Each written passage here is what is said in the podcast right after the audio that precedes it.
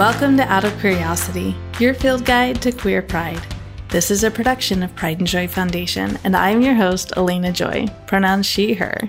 You have found a bonus episode. Our theme this year is Your Voice, Your Power. We are using it to pursue our mission of preventing suicide and homelessness in our LGBTQ plus community by amplifying your voice and your power. Our bonus episodes feature the voices of the most recent graduates of our Keynote Queers program. This is our eight week online course just for LGBTQ participants to learn public speaking skills as well as the knowledge to build public speaking into an extra form of income. Whether our participants were pitching their own small business or upleveling their presentation skills for their corporate career, or just learning how to effectively move audiences to take action, our Keynote Queers gave a hell of a graduation presentation, and we are here to share it with you. Can you even imagine squishing an entire keynote into just 10 minutes? This is considered expert level skills in the public speaking world, and it was our graduates' capstone project. Check back in the summer of 2023 to hear from another Keynote Queer graduate. Now let's get to it. Our next keynote queer is Charli, pronouns they, them. Charli is a non binary queer clarity coach, meditation teacher, speaker, and international book club host. They are the CEO of Time Hackers Unite, a community of humans committed to exploring their relationships with our only non renewable resource, time. Charli has reached over 250,000 people on TikTok, teaching tips to navigate humanity while healing from chronic stress and trauma. They have an intuitive gift for asking questions, value psychological safety and personal integrity, and help ambitious humans to get clear and confident in their voice and direction so they can bring their dreams to life.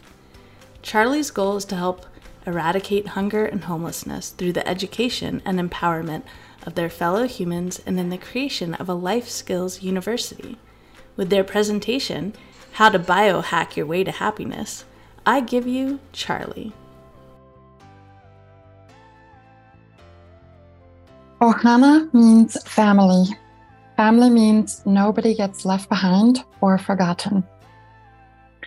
At 13, public buses were my life. Bus drivers were my family. Most teenagers at 13 are worried about puberty and the mean kids at school. My worries were a little different. I'd get up every morning at three in the morning to take two city buses away from the shelter and the bullies walk a mile to school only to arrive late and then leave school early to walk to take two city buses back to the shelter where I was living. My mom had kicked me out, so with no home, no family, and no one but my Harry Potter books to support me, most days felt pretty hopeless. I had two little brothers at home, and my youngest brother was one of my favorite humans in the world. I'd often take care of him while my dad was working and my mom was dealing with her depression. And that was how I learned that I could do the stitch voice. As I was riding the bus every day for hours at a time, I would often use this voice. And I realized that using this voice and being able to do other accents, after all, I'd grown up on Robin Williams and the genie in Aladdin. I realized that even if things were bad in my life, if I could make people laugh, maybe I could survive. Even if I fell asleep on the bus, even as I was living on graham crackers and water from the gas station bathroom, there was a little spark of hope. And I realized that for the first time, maybe my humor could override my hopelessness. It was my first experience of recognizing the power of my brain. At 20, I was a junior in college. Through a lifetime of trauma, I somehow made my way to higher education. Things were going pretty well. I was on the dean's list, editing the student newspaper, mentoring incoming freshmen. Most importantly, I was making friends. Life felt good. I trusted my friends until one of my friends assaulted me. I tried to ignore the impact that it had on me. I tried to pretend that everything was okay. But after six months, I couldn't ignore it anymore. I told my friends, and they didn't believe me. Ohana means family. Family means nobody gets left behind or forgotten. I had learned that these friends were not my family. So I turned in my homework, like the type A student that I was, went home, and overdosed. A psych ward doctor refused to meditate me, to medicate me. he wanted to know tr- what had truly happened. Now, after a lifetime of trauma, this wasn't my first rodeo in the psych ward. And also, I was 20 years old, so I thought I knew everything by then. But this doctor was as stubborn as I was. So, after a week of stony silence, I finally told him about the litany of trauma that I'd experienced as a child and a teenager. Abused from an early age, homeless, sex trafficked. This event was just another brutal event, another betrayal from my friends. The doctor informed me that he didn't think I was suffering from a chemical imbalance, but rather that I had PTSD, depression, and anxiety. Not because something was wrong with me, but because of the trauma that I'd endured. He gave me some medicine. He told me that every day for 15 minutes, I was to go into my room and meditate. And at this point, I was on suicide watch, so I had a nurse with me at all times. We would go into my room and she would sit in her plastic chair a few feet away while I sat on a gym mat on the floor and tried to meditate. She'd read her book and I'd close my eyes. And every couple of minutes, I'd open an eye, just like a cartoon character. And I'd say, How long has it been? And she'd say, Six minutes, nine minutes, 11 minutes. It was brutal. and then on the seventh day, I wish I could make that up. I experienced something different. For the first time in my life, I experienced a moment of calm in my body. I realized that the power of my brain was more important than I realized. And I started to understand the connection between my brain and my body. Because meditation isn't just for your brain, it affects just about every major system in your body.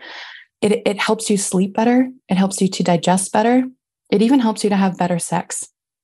In that moment, I experienced calm, but I also experienced power power that I could have over my mind, my body, my life. It was then that I realized that I didn't have to be a statistic. I didn't have to be the result of what had happened to me. After college, I got my first job, my first full time job, working at a bank as an administrative assistant to 12 people. I started doing the work of three people, reorganizing the entire department until I had enough free time in my 40 hour work week to take on a second job. My new boss was an entrepreneur who hired me part time and eventually, after a few months, asked me to become her chief operating officer. At the same time, my mentor took me to a professional women's organization where I was elected to vice president, again within a few months. Clearly, I was still a type A personality. At this organization, we would have monthly speakers come over lunch, and they would talk about different topics related to personal and professional development. One speaker in particular talked about the importance of having a relationship with your money, about loving your bills as you paid them. I was again reminded of the power of our brain, of our minds, and the importance in around cultivating your mindset. I started working with her, helping her to develop materials for her new program that talked about the link between trauma and entrepreneurship.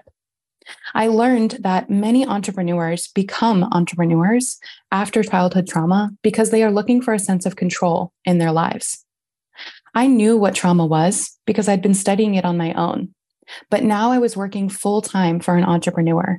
And it was the first time that I was exposed to the idea of entrepreneurship and personal development without the self help stigma, especially because I was the college student who was reading self help books behind their scholarly journals. I learned about big T and little t trauma. Big T being the trauma that we often associate with the word a car accident, a sexual assault, or going off to war. Little t being things that are ongoing and often more pervasive. It included aspects of life that I never would have considered, like the fact that I raised my little brother while my dad worked second shift and my mom was in bed with illness.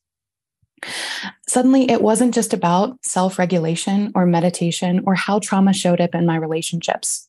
It was about how it showed up everywhere, even in business, where we're often told to leave our personal lives at the door. As I moved away from working for other people and I started coaching, I implemented what I was learning about nervous system regulation after stress and trauma. I started cultivating relationships with humans that I now call family because I was able to show up authentically while healing. I began to see a pattern with my clients. I recognize that we as humans are set up to struggle in most arenas in life in two ways. First, we are not taught most of what we need to know in order to be happy and healthy. This comes down to our needs as humans when it comes to things like budgeting and nutrition, but also emotionally. We're not taught to feel our feelings, to express our emotions, and certainly not to self regulate. Adulting is not a skill that we're taught, even in university. Second, even if we've heard the word trauma, we don't know what all it encompasses. And we certainly don't know how to deal with it any better than most of us know how to deal with stress. It made sense that my clients felt stuck, paralyzed, and hopeless when I started working with them because most of them were not given a solid foundation to build on. I spent most of my life living in a traumatized state, almost three decades. I didn't know what it was like to live life outside of survival mode. Research shows that survivors of trauma, including those who are in, uh, chronically stressed, they have a hard time being happy in their daily lives. People who have had childhood trauma, whether that's big T or little t, often have difficulties later in life. They don't have the basic life skills it takes to handle their health, to manage their money, or to engage in healthy and supportive relationships. Pretty much every arena that falls under the umbrella of adulting. Creating a life skills university will not only support people when it comes to all the skills we need to thrive with things like budgeting, nutrition, or home ownership, but also to help people build that solid foundation, to help people like you learn how to self regulate and that the trauma that you've experienced in the past or the stress that is built up long term in your body doesn't need to dictate your present struggles or future successes. That's why I love coaching. It's also why I now have a family that I chose, all of whom are healing and growing alongside me. Ohana means family. Family means nobody gets left behind or forgotten. Nobody gets left behind or forgotten. No matter what you've been through, you matter. Your dreams matter. And you cannot learn life skills, you cannot dream when you're in survival mode. So if you're looking to build your solid foundation or you have an audience who could benefit from these skills, you can reach me at timehackersunite.com slash get curious. Nobody should be left behind or forgotten. You matter.